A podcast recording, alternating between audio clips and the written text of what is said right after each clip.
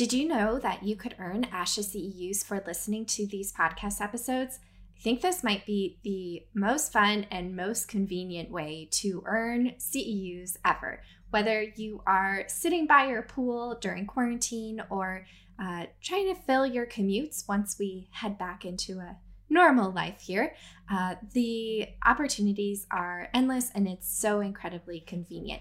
And the best part is, if you use the code TALKING20, you get $20 off the PodCourse membership. That is a steal. So if you're interested in getting started, head to speechtherapypd.com slash teletherapy. Uh, click the button at the top of the page to become a member, and then just scroll down to the PodCourse membership section and click that white button. Can't wait to see you in all of the future courses.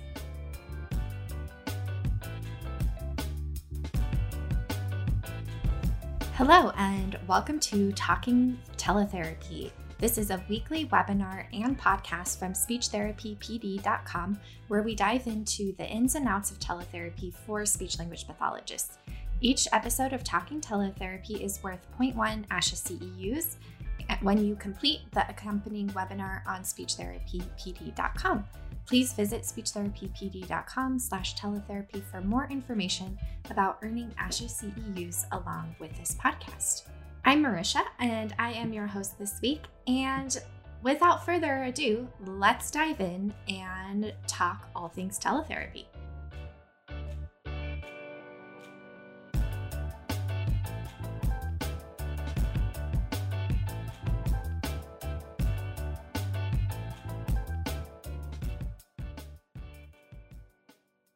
Hello there, and welcome to Talking Teletherapy. Um, today, we are going to be talking about all things stuttering with um, an amazing SLP, Lauren LaCour. Uh, she is um, an amazing resource. Um, and just to tell you a little bit about her, she's a graduate of Louisiana State University, um, and she has been a school based speech language pathologist in the Baton Rouge area for over 12 years. Um, she serves as a speech language pathologist and lead special education teacher at her local primary school.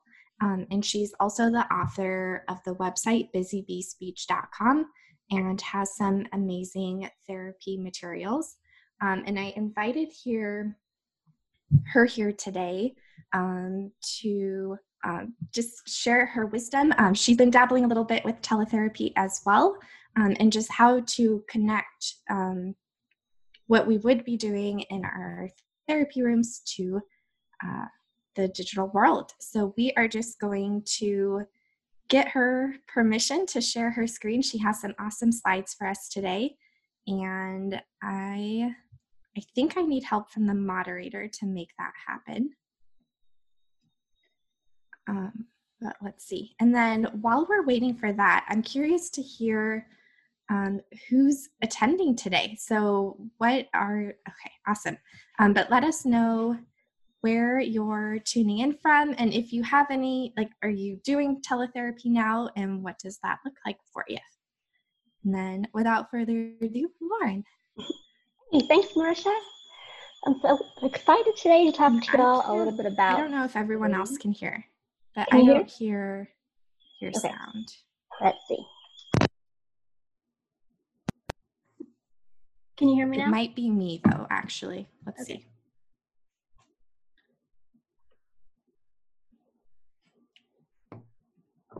There's a someone mowing the lawn outside, so I wanted to do the microphone if I could.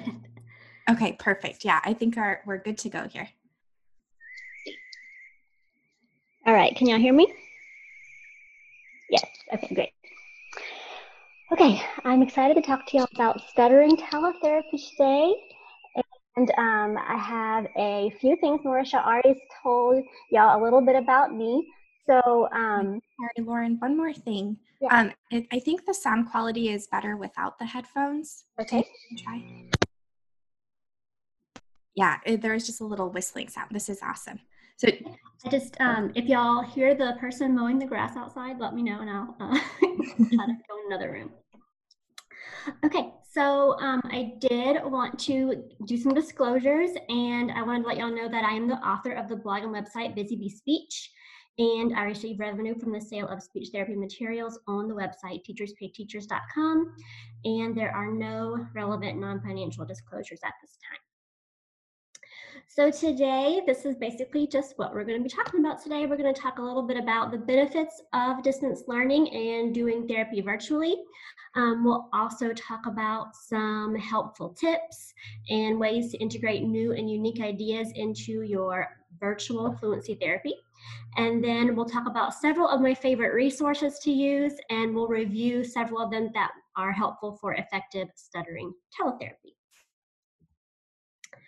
All right, so the first thing I have for you is a question, and it's Can virtual therapy actually be effective? And um, the short answer is yes, because there have been several research studies on this exact topic, and um, several people have published in online journals and websites, and most of the studies show that outcomes um, show that clients have mostly positive experiences with doing therapy virtually. And um, telepractice appears to be a promising treatment method in a variety of um, communication disorders, and stuttering therapy is, is no exception. Um, there is, however, more research needed on this topic.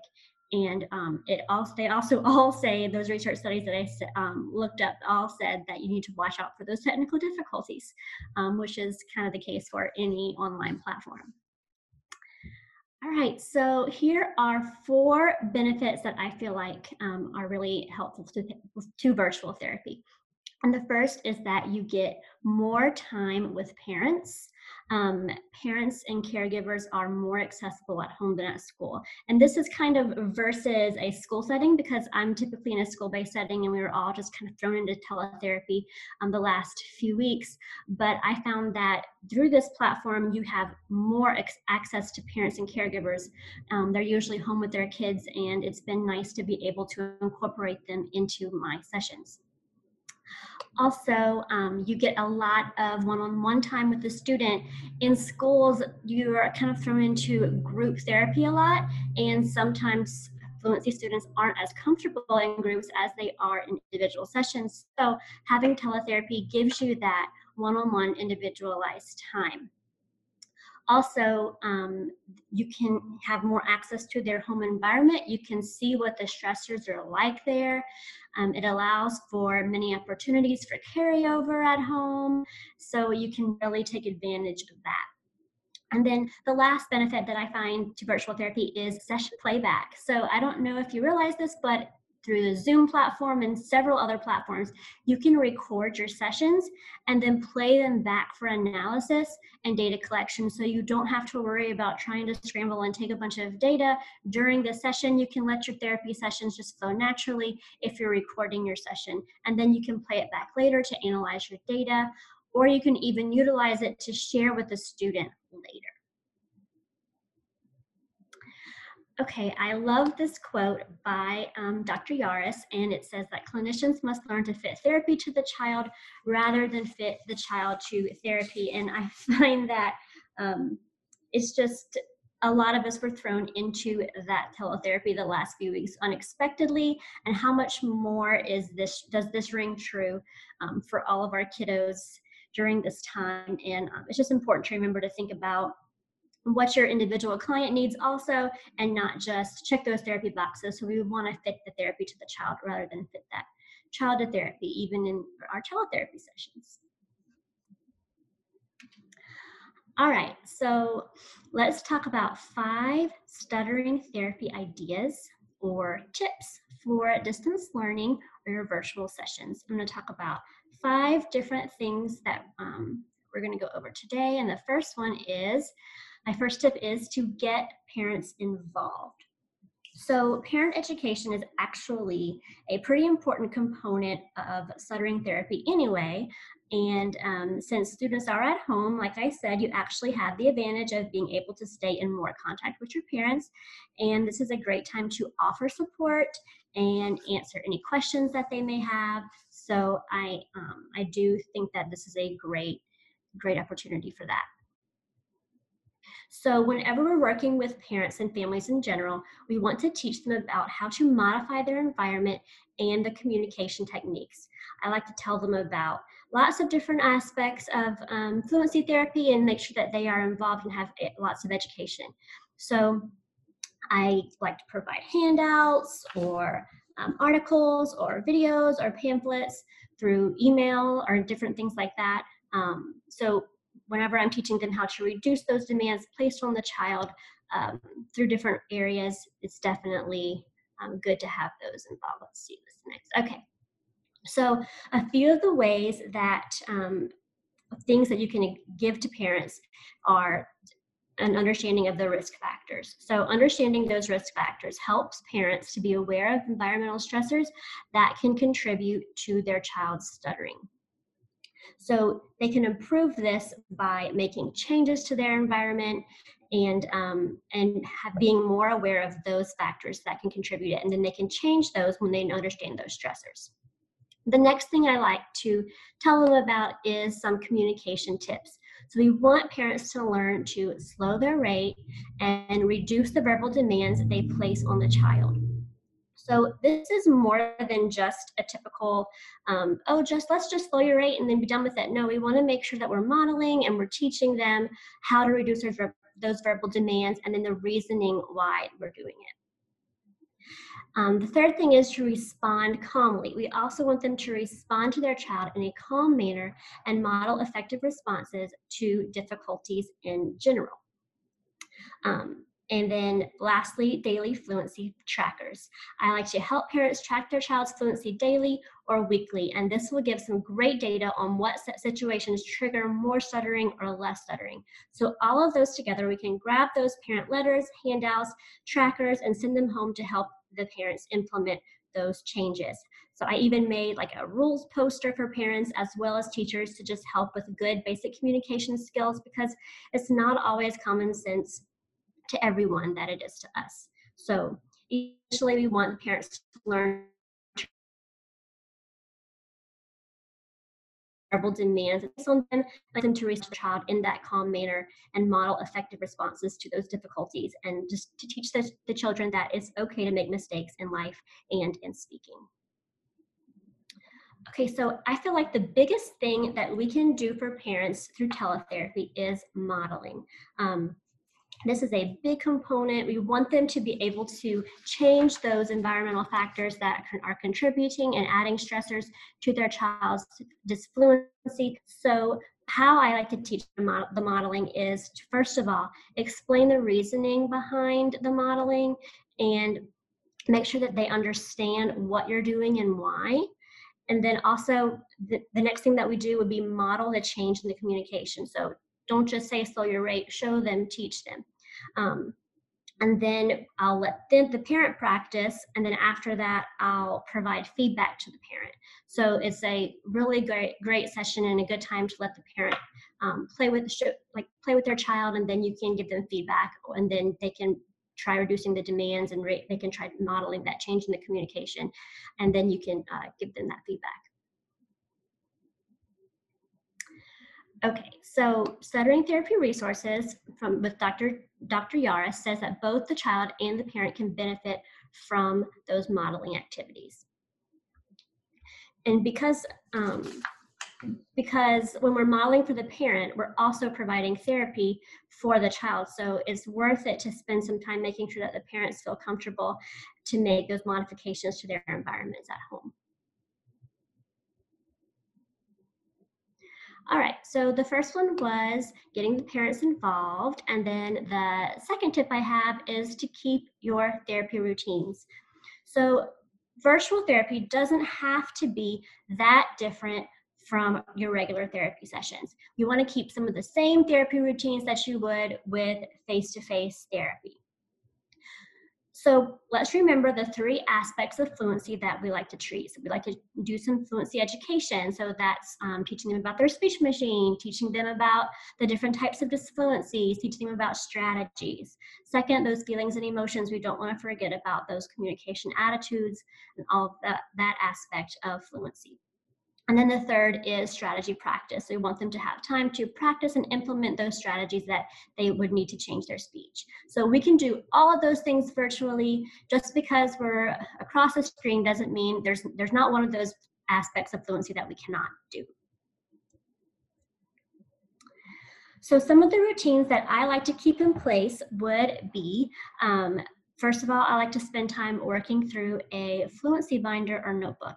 If you're not familiar with that, it's just a place, a, a catch-all place where they can keep all of their education activities, their worksheets, their communication attitudes, and all those things in one spot so that they have that, that they can refer back to and that we can refer back to as well. Um, so I like to spend some time going through that. I have an interactive binder um, that I actually sell that has lots of different worksheets in it, and I like to spend some time doing that with the child. It keeps the routine the same as it would be if they were um, in doing face-to-face therapy.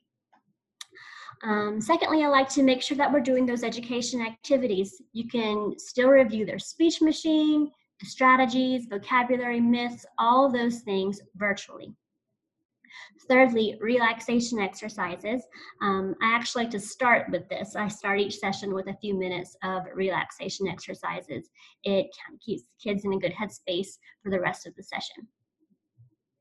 Um, and then uh, we can review their fluency journal. I have a fluency journal that I try to get my kiddos to do. Sometimes they do it, sometimes they don't, but um, it kind of gets them thinking about their speech and some different situations that they would encounter that made their speech um, more or less fluent. Um, so we can spend some time reviewing their fluency, reviewing their fluency journal and seeing how they did the week before. Also, we practice some fluency techniques um, through play or with others. This is a great time to get their siblings involved or their families and um, let them teach the, their families about their strategies and help them. And lastly, I just like to let the child lead um, th- let them lead the conversation let them tell you what's on their mind show you around their house introduce you to their family. Um, with one of my fluency clients i had them um, go and find their favorite toy and bring it and show it to me. And then we and then i brought a toy that i had here and then i modeled how to um, describe it and talk about it using my easy speech. And then they went back and did the same thing. So it's great to let the child lead and then it puts them more at ease and comfortable in their space So thirdly, let's talk about how we can um, use this time across the screen to discuss feelings and emotions. Um, sometimes talking across the screen is less intimidating than talking face to face or in person. So um, you can use this time to have uh, some good heart to heart talks um, and talk about what's going on in the world, in their family, or with their speech.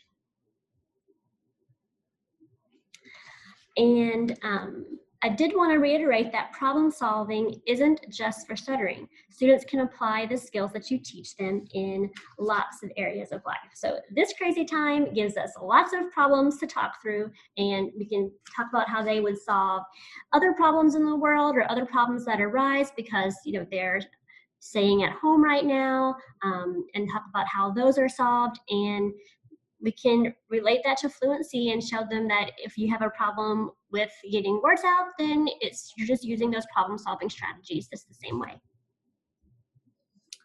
Okay, so to get started with talking about some of those feelings and emotions, um, we can do a few things. We can come up with a list of questions we want to ask them to get them started, get the conversation going.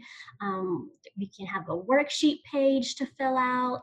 Um, and then, like I said before, we can talk about that problem solving in lots of areas of life. You can easily make that transition from how we handle um, problems that stuttering may cause to problems that they may encounter in their day to day lives and vice versa. Um, and then lastly, make sure that we are validating their feelings. So whatever they're talking to us about during their fluency therapy sessions, we want to make sure that they're comfortable and that we have great rapport with them and that their feelings are being validated. Okay, I love this little quote that um, that I that Kaya at age nine says. She says that stuttering makes me feel like I'm a cheetah who is stuck in a mud puddle.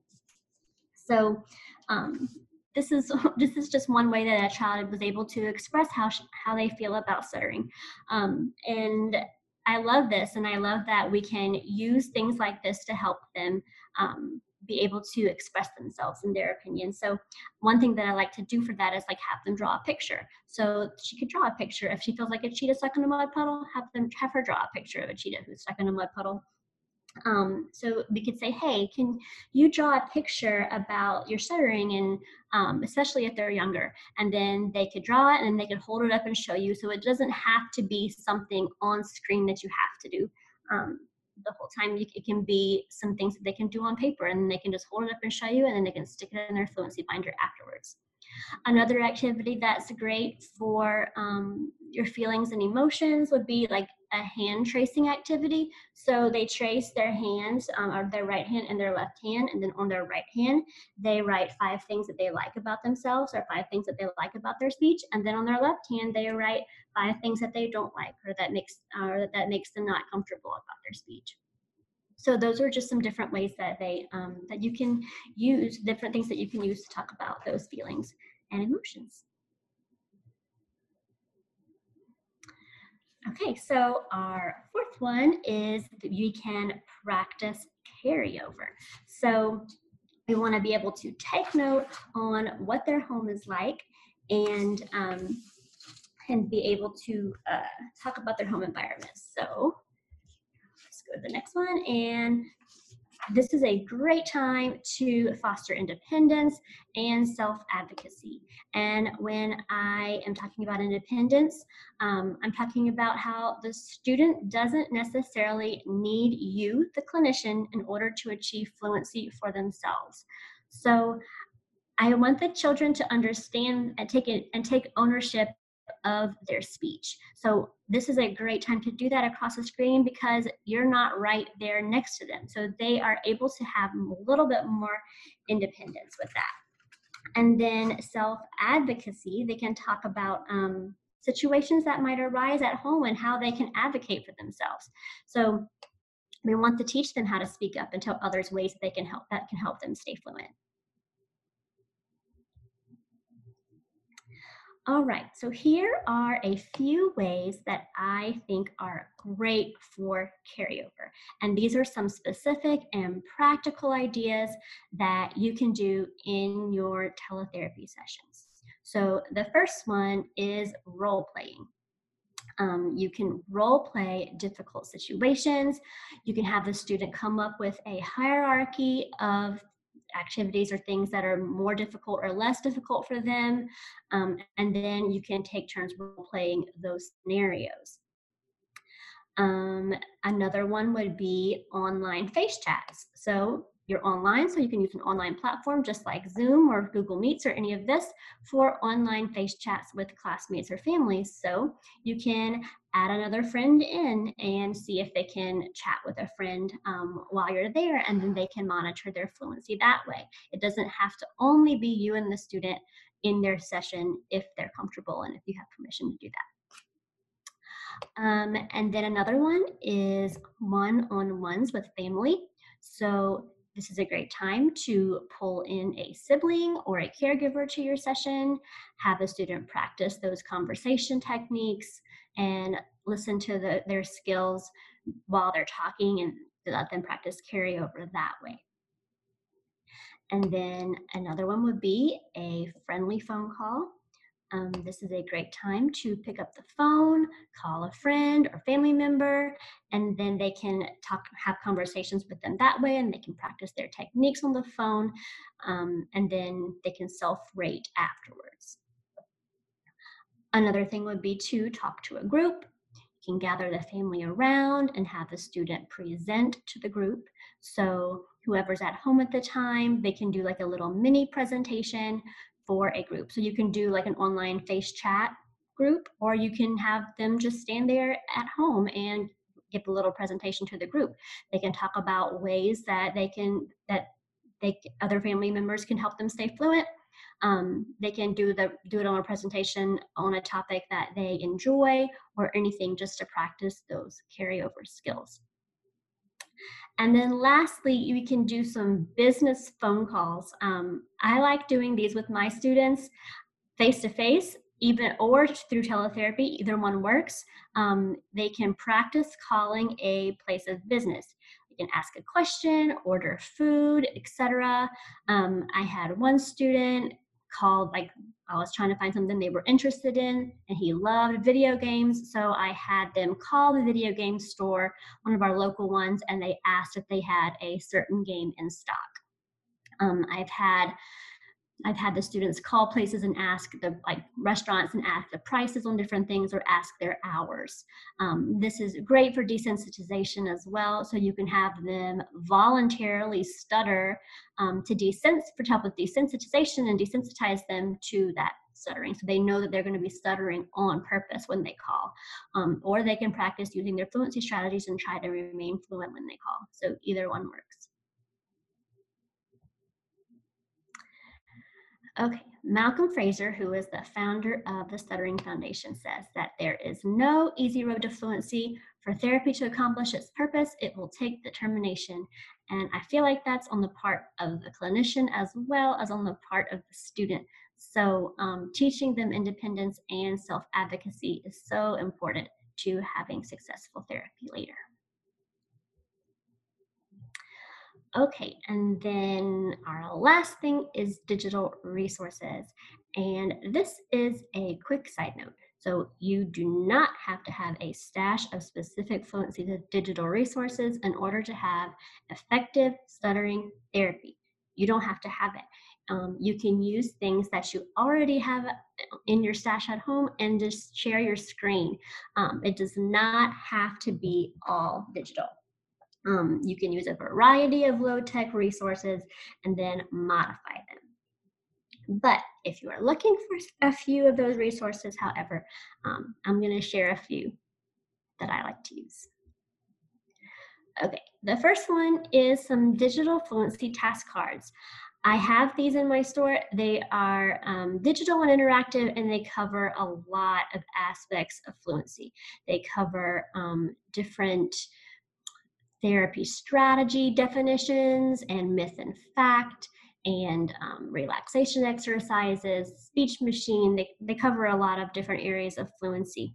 Um, so I did do have these digitally and they're interactive and my students have um, responded really positively um, with them during this time. And then I also use that interactive fluency binder virtually as well. So you can screen share pages from the binder and then they can fill them out um, on the screen. If you have a a tool that you use that you can um, that you can use like a pen or you can use typing um, you might have Kami or Zoom has the annotation tools right there. Um, so I'm not sure what platform you'd be using but you can use that any kind of pages from the interactive fluency binder or any other digital or any other worksheet that you can use digitally. Another thing that I love is Google Images. So Google Images are so fun if you and they're so e it's so easy to find pictures that will spark conversation. If you Google um, silly animal pictures, you'll find tons of different things um, that you that will spark really converse, good conversation, and uh, it'll get them laughing too. So I like using Google Images for that. And then um, you can also use video clips. And both of these can be used just through your typical screen sharing. You don't have to do anything fancy. Um, but video clips, YouTube is filled with videos for story retell, um, or even you can go through, like, you find people who stutter and you can look at those through YouTube clips as well. And they can get some, um, they can see that they are not alone in that but I like this one is Simon's cat that I'm showing you on the screen right here. Um, and those are some wordless videos that are super cute and great for retell. So I would definitely recommend finding um, some of those little videos for them. Some other things that you can find is through Google Images is speech mechanism real pictures. Um, I know we don't always have access to some really good colorful pictures of your speech mechanism, but Google has them and you can easily easily screen share it with those kiddos um, and talk about those different aspects of your speech machine that way. And then stuttering technique demonstrations. Um, I love Stuttering Therapy Resources YouTube channel for this.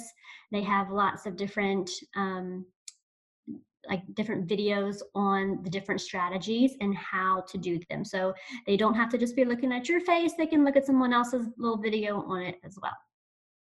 And then the last thing is make your own video. And I love this because students can have the opportunity to make their make a video themselves of themselves and then they can use it for self-advocating later. Or you as the clinician can also make a video of the therapy strategies or different questions that you might have and that you can play it for your student through screen share as well. Okay, and I have some free resources on my site. Um, if you go to my free resource library, there's a password. So in order to get the password, you'd need to sign up um, through this link, which is bit.ly slash BBS webinar, and it is case sensitive. So you can grab several different free fluency therapy resources that you can use to give to parents. Um, like this top one is supporting supporting fluency through play and um, i sent this these to all my parents these little handouts and um, it gives some great reminders on how they can um, interact with their child appropriately through play and foster that good fluency and then the other one is just a bunch of different handouts that are in one big pack. It's like family speech rules, risk factors, tips for caregivers, a fluency tracker, um, all of those. You can send those to parents easily as well. So this is where you can find me if you have any questions. I'm happy to take a bunch of questions um, since I know we have a lot of time. Yes, I definitely have some questions queued up. Um, but first of all, beautiful presentation um, and lots of amazing information. Um, so thank you for all of that. Um, and one question was, because uh, you mentioned the daily fluency tracker. Yes. Um, what does that look like? And do you send that to parents digitally or? Yes, um, so the daily fluency tracker is something that I send to parents. Um, it has, I can probably pull it up. we have screen sharing. I can, um, I can, show you exactly what it looks like. Um, but while I'm doing that, it's it just gives parents something that they can use to like on paper to track, and then they can keep that in their fluency binder, or they can keep it um, they can just show you the next time you come when you look at it. I think it is on So uh, they do that is really nice and the kids can the fluency journal is a little bit different than the fluency tracker because the journal is for is more geared toward the the students mm-hmm. and then the fluency tracker is more geared towards um, families if that makes any sense mm-hmm. okay so i can um, pull this up and then you can see what the tracker looks like. Let's see. I can share my screen. I don't know if it's working. Hold on. Okay. Okay.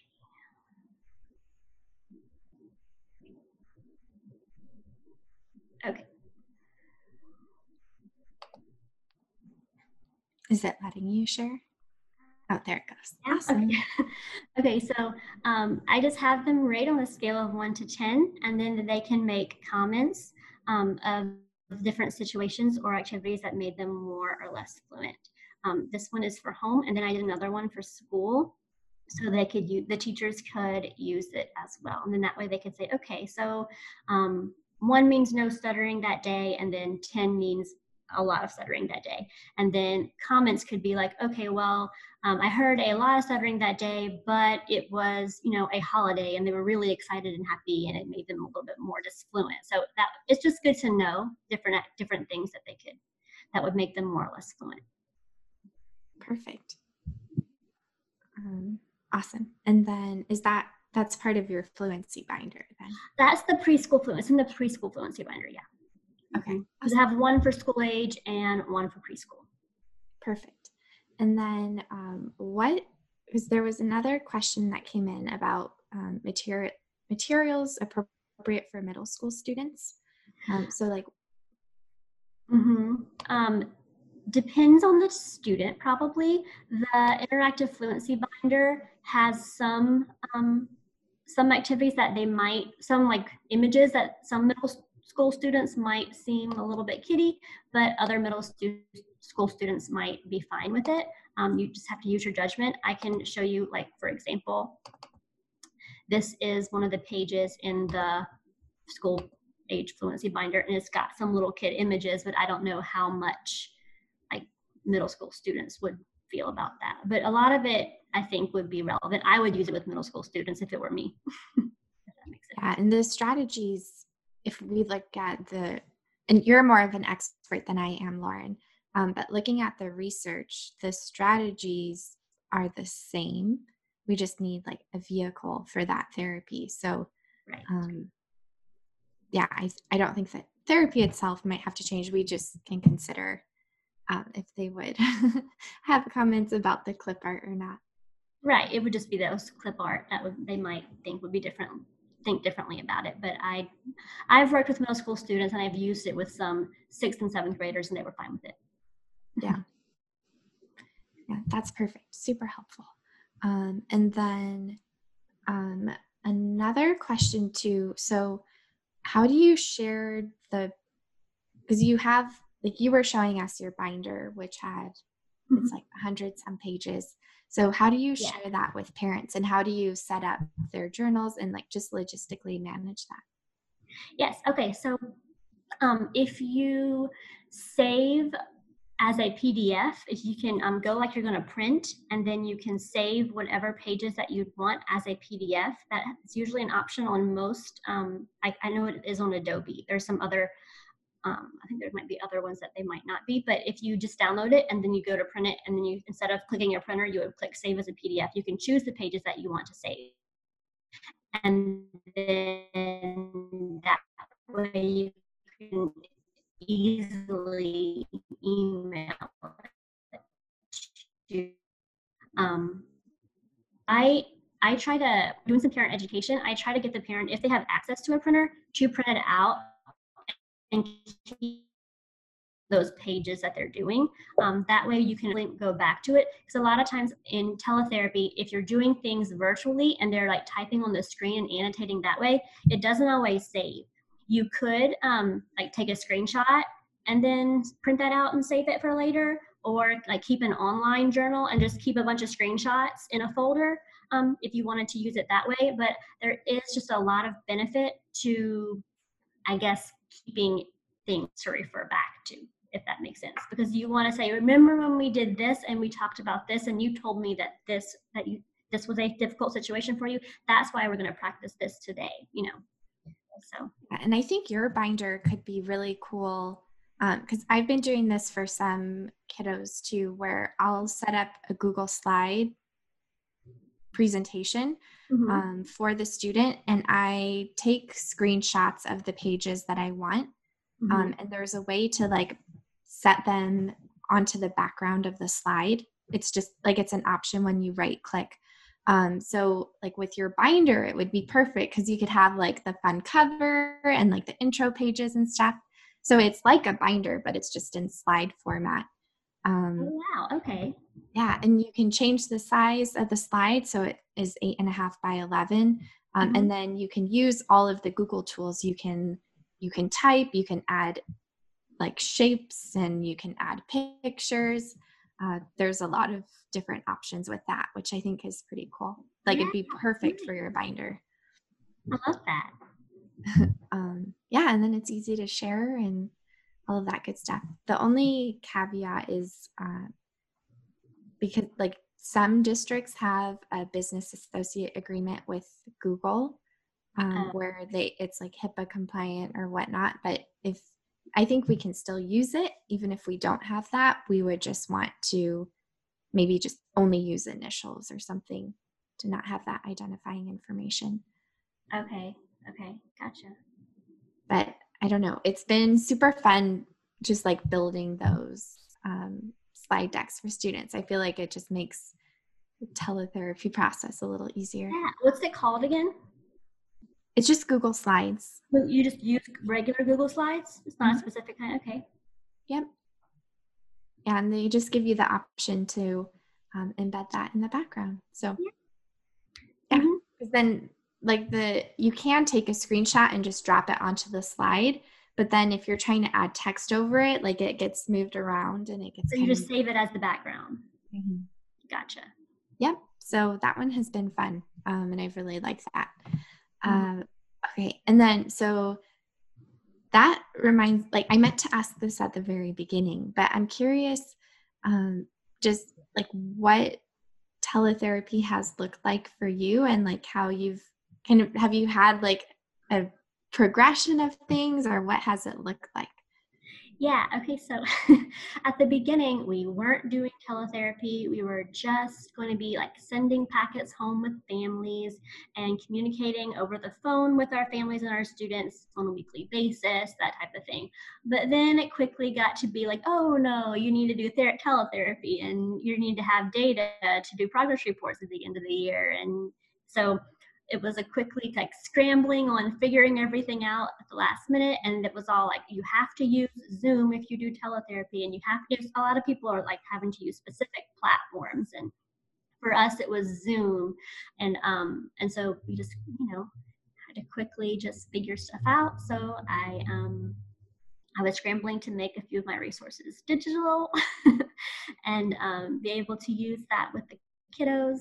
So um, most of my sessions were individual. I think I had one that was uh, like a little group, but um, the rest were just individual sessions. And I did one. I saw them once a week. When typically I would see them you know, maybe twice a week, but um, maybe even more. But this time it was. I mean, you can't really see all your kids individually um, unless they're unless they're all in groups like they normally are.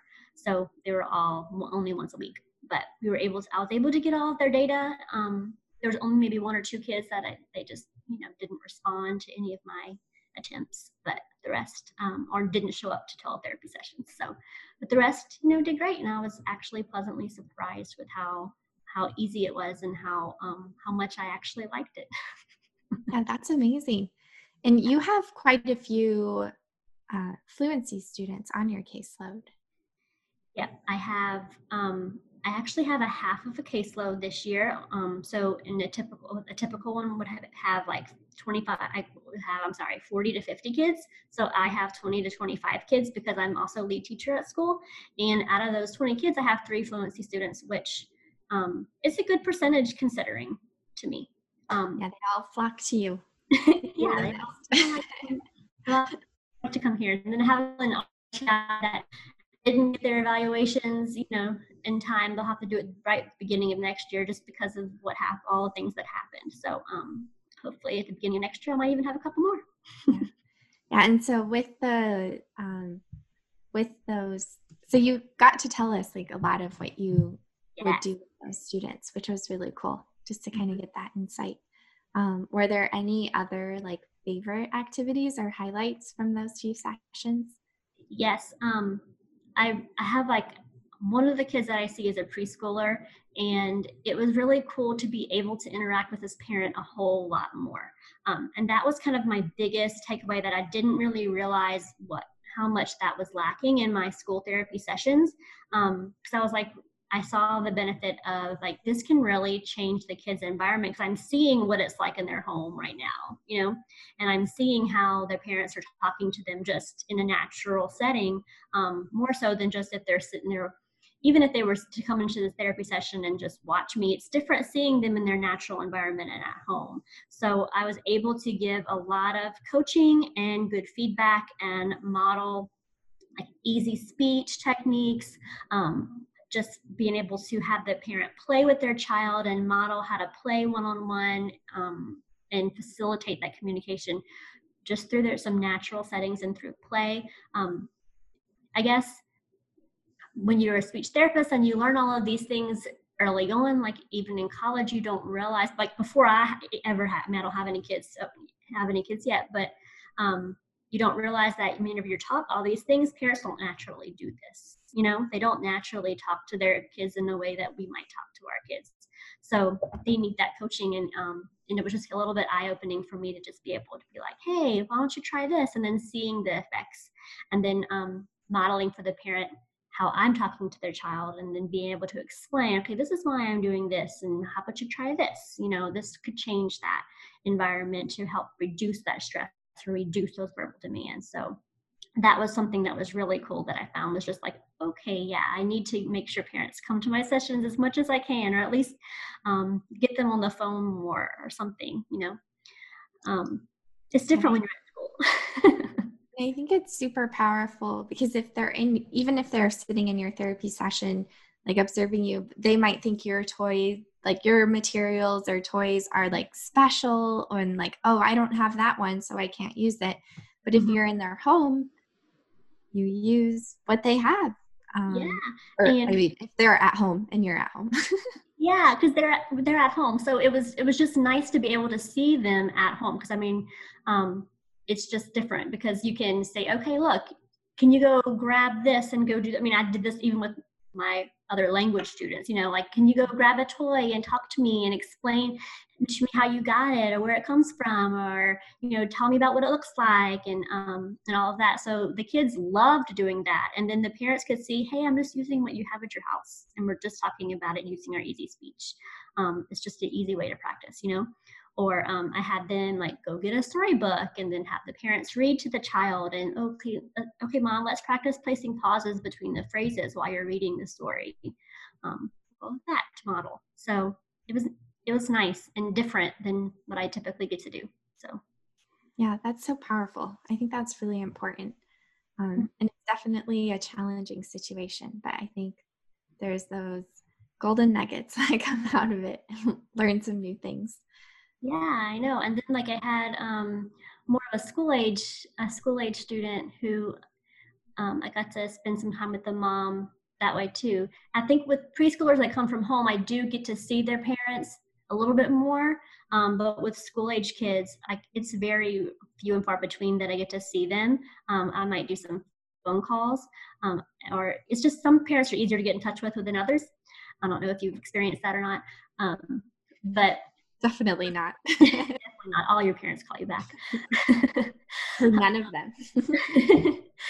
so it was nice to be able to have the, their full attention, you know, and be able to explain to them, you know, different things that we're doing in speech and why and, and all of that. So I just, you know, even the school age kids got some use out of that. yeah, that's awesome. And then um, there's another question about the digital task cards. What do those look like? Uh, oh yeah, I can pull that up too. Um, those I okay. So I made some task cards that were printable, um, but let's see. The printable task cards are great, and I've used them for years. But I recently, because of all of this, I transferred my articulation task cards, language task cards, and fluency task cards all to digital because I was like, I need something. Um, so now they're all via Google Slides, and they're all um, interactive. So let me share my screen. Oh, I'm super curious. That sounds awesome. Yeah, okay. So let me go to the fluency ones. Okay, so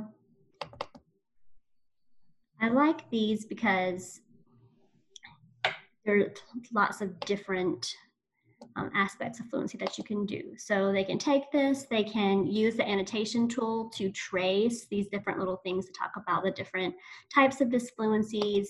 Um, I have them give an example of the different types of should drag this to check it when they're done. Um, they can type a sentence here and then say, say it using that type of voluntary stuttering. So there's lots of different, you can use the um, tools on the side to do the different tasks. So this would be the disfluence types of disfluency. Um, and then, oops, sorry, that's not, let's see. Sometimes Zoom, the little thing at the top makes it to where I can't see all my tabs. yeah.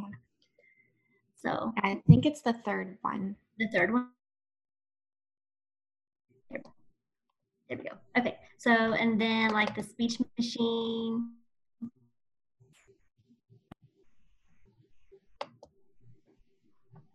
Um, has some little pictures and then they can, what is the muscle? And tell me what the muscle is in the abdomen that helps inflate the lungs with air. They can just pull this to check it. One thing I like about Google Slides is you can modify it to what you want. So you can add some text if you want. You can take out the text if you don't want it.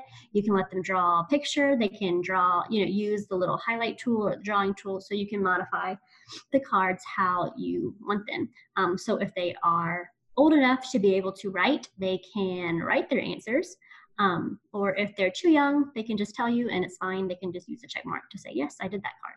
Um, so lots of different cards for that. And then um, relaxation exercises. I like using these cards because it gives me something to kind of go by whenever we're doing relaxation if I don't have access to like um, Headspace or Calm or one of those apps then it gives me something to go by. So we're going to take five breaths. Here's a check for each, all of those different little relaxation techniques. So anyway, it covers a lot of different areas, and that's one thing I like. So, and it also has like strategy practice in a hierarchy, like from words all the way to conversation. So it goes from words to phrases, sentences to conversation. So um, you like being able to modify it based on where the kid is at. So they would use their strategy to make a sentence if they're at the sentence level. They could type their sentence, then say it, or they can just say it and use the check mark to say that they did it. Does that make sense? Yeah, that's awesome. Thanks for showing us. Yeah. Okay, so let's see what else we've got. Um, I see in the comments there's some of them are saying they don't have to do teletherapy yet, but it's probably a good idea that they are watching in case that they do because you never know what the fall is going to hold. yeah, it'll be super interesting to see how that all how that all pans out. Mm-hmm. Awesome. And then because um, you mentioned YouTube videos too. Yes. What are your favorite ones for those? Okay, so if you want some like story retell, Simon's Cat is amazing. It's really great. Um, then you can also look up some short clips of different um, uh, songs or things that the kid might be interested in. Um, I like using the read alouds. So you could get like you could just all you have to do is type in a book and then read al- read aloud, and then it'll play the book and they can retell the story. Um, and usually they I feel like they do a good job using a slow those readers they, they use a slow pace um, while they're reading and modeling that. So you could do like the old lady who swallowed a frog, and then they could go and retell it. Um, other videos that you are good to use would be to see some fluency techniques. Um, so, Stuttering Therapy Resources has a YouTube channel, and Dr. Yaruss will go through several different techniques. So, if you don't want to show your face or you don't feel confident in explaining the techniques or giving examples of the techniques, you could always play those videos and show them, okay, look, this is the cancellation strategy. I'm going to show you, and Dr. Yaruss is going to show you exactly how to do it. Okay, this is a little five minute video that we're going to watch, and then they could watch it and then they could practice. Plus, it gives it gives them someone else to see besides just you.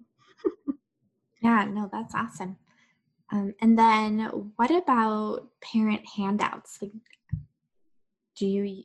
Because it sounds like you're doing a lot of like explaining the techniques and teaching them do you have anything to help them retain that information or like what strategies work?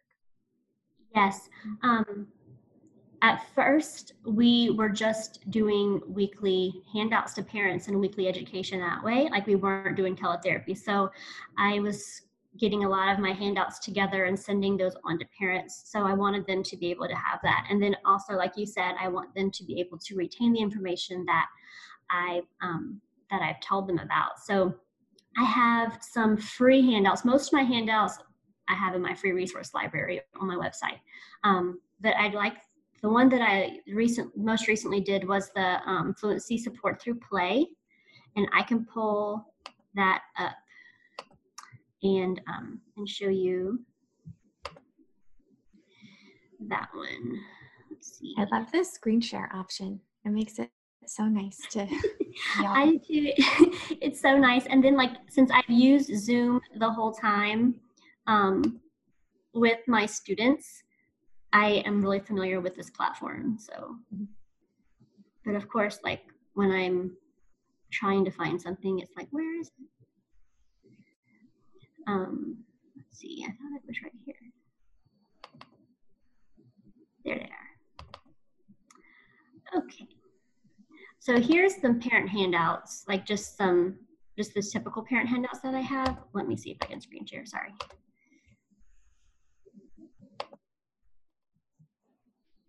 Okay, so this one has risk factors, which are great for if you're trying to get the parent to make changes to their environment or to understand the prognosis of therapy, all of that. It's great to be able to explain to them the risk factors. Um, and then they can know the reasoning why you're doing what you're doing, you know. And then just some tips for caregivers and some family speech rules. These are some handouts that I like to give. Um, make sure that they're listening to what the other person is saying. I feel like that is a really important with kids who stutter because a lot of times they're just listening to how they're saying it and not what they're saying. Mm. And then I did include those fluency trackers. And then I like this one too because you're focusing more on the positives. So um, I know the fluency tracker is kind of the, it could be they're really fluent or they're really disfluent, but this one is, hey, we heard smooth speech. This is what the child did when they were really smooth. Um, they were talking to this person, they were talking about that, and all they can talk about where it took place and what the environment was like, just so they could have that positive hey, and you could reinforce that with the child later. And then some examples of the fluency enhancing behaviors or strategies. So that is one pack of handouts that I have. And then let me see if I can get that fluency through play one. Uh, is it. And it's so nice having these ready to go without having to reinvent the wheel. I know. So this one um, has lots of different tips for the parents on ways they can play with their child to reduce those instances of stuttering. So like setting aside one-on-one time, how to reduce time pressure through play, making sure they're keeping language simple, reacting positively when they do stutter, modeling fluency strategies, modeling regulating your voice, and then again, listening to what the child says. Um, and then it gives like some specific examples on what they can do to model those strategies through play. Um, so this is great for your younger kids who stutter, especially like those preschoolers. Mm-hmm. That's awesome. Okay.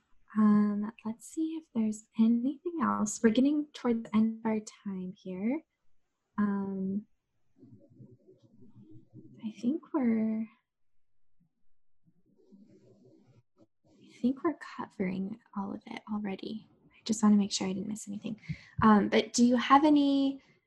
I mean, you've shared a lot of awesome tips and resources and like your takeaways with your therapy sessions, but if like what advice would you give to someone who um, maybe is a little bit nervous about just treating fluency in general and then also adding teletherapy on top of that. Like what recommendations would you give? Yes i can imagine that that would be really difficult because it can be daunting to to do teletherapy and then to have like a difficult disorder on top of that that you're not comfortable with. It's just like oh forget it. Um, so my recommendation would be to reach out um, reach out to people who might be a little bit more comfortable with treating fluency look at see what kind of resources you have um, and then also to just be confident in the fact that you were educated like you know more than you think you do um, it's it's okay to have a little bit of trial and error in the therapy session. All therapy sessions do not have to be perfect, um, even though a lot of us are type A and we want them to be just like perfectly smooth all the time. It's okay if they're not. Um, you'll know better for next time. Um, So just make sure that you are just taking your data and doing your thing and reaching out when you need to reach out. And I think that would be what I would do if I were in their place. I love those suggestions. Colleagues and seeing what's working. Um, and I mean, they're here too. Yeah. So that's a huge step. I think yeah. I, Lauren gave tons of awesome resources. And then, um, yeah, giving yourself grace, not having to be perfect. Um, and just maybe setting little goals on things that we can do. Um, okay, awesome. And then, um, yeah, we will figure out um, putting the how to share the handouts. Okay. Um, definitely putting at least putting that link in there um, for the all of those amazing resources you shared. Um, and then, yeah, I, I so appreciate uh, you sharing your time, Lauren. You're always so incredibly helpful. Um, and I just, I love your um, like energy and enthusiasm around the topic, and you've definitely walked the talk, and um, it shows in everything that you teach. So, super grateful for you sharing, and um, super grateful for everyone who showed up here this afternoon. Um, I definitely had a good time learning all about the fluency strategies and um, yeah, there was a question about Google Slides. So YouTube, I think, is your best bet um, for some new tutorials um, or posting in the Facebook groups. I think would be super helpful too. Um, there's a lot of speech therapy groups, so you that might be a good way to get some specific tips there. Um, but yeah, I think that's a wrap.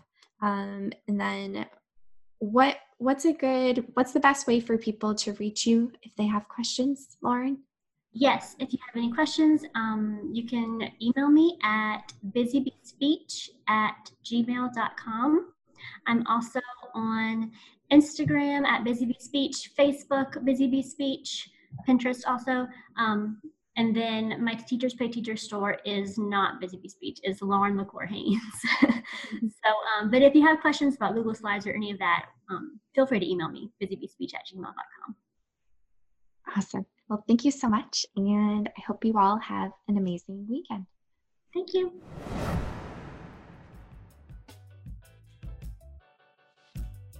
Thank you for joining us for Talking Teletherapy. Please visit the speechtherapypd.com slash teletherapy site for information about upcoming episodes and webinars. If you have enjoyed this podcast, please take a moment to subscribe and leave us a rating and review.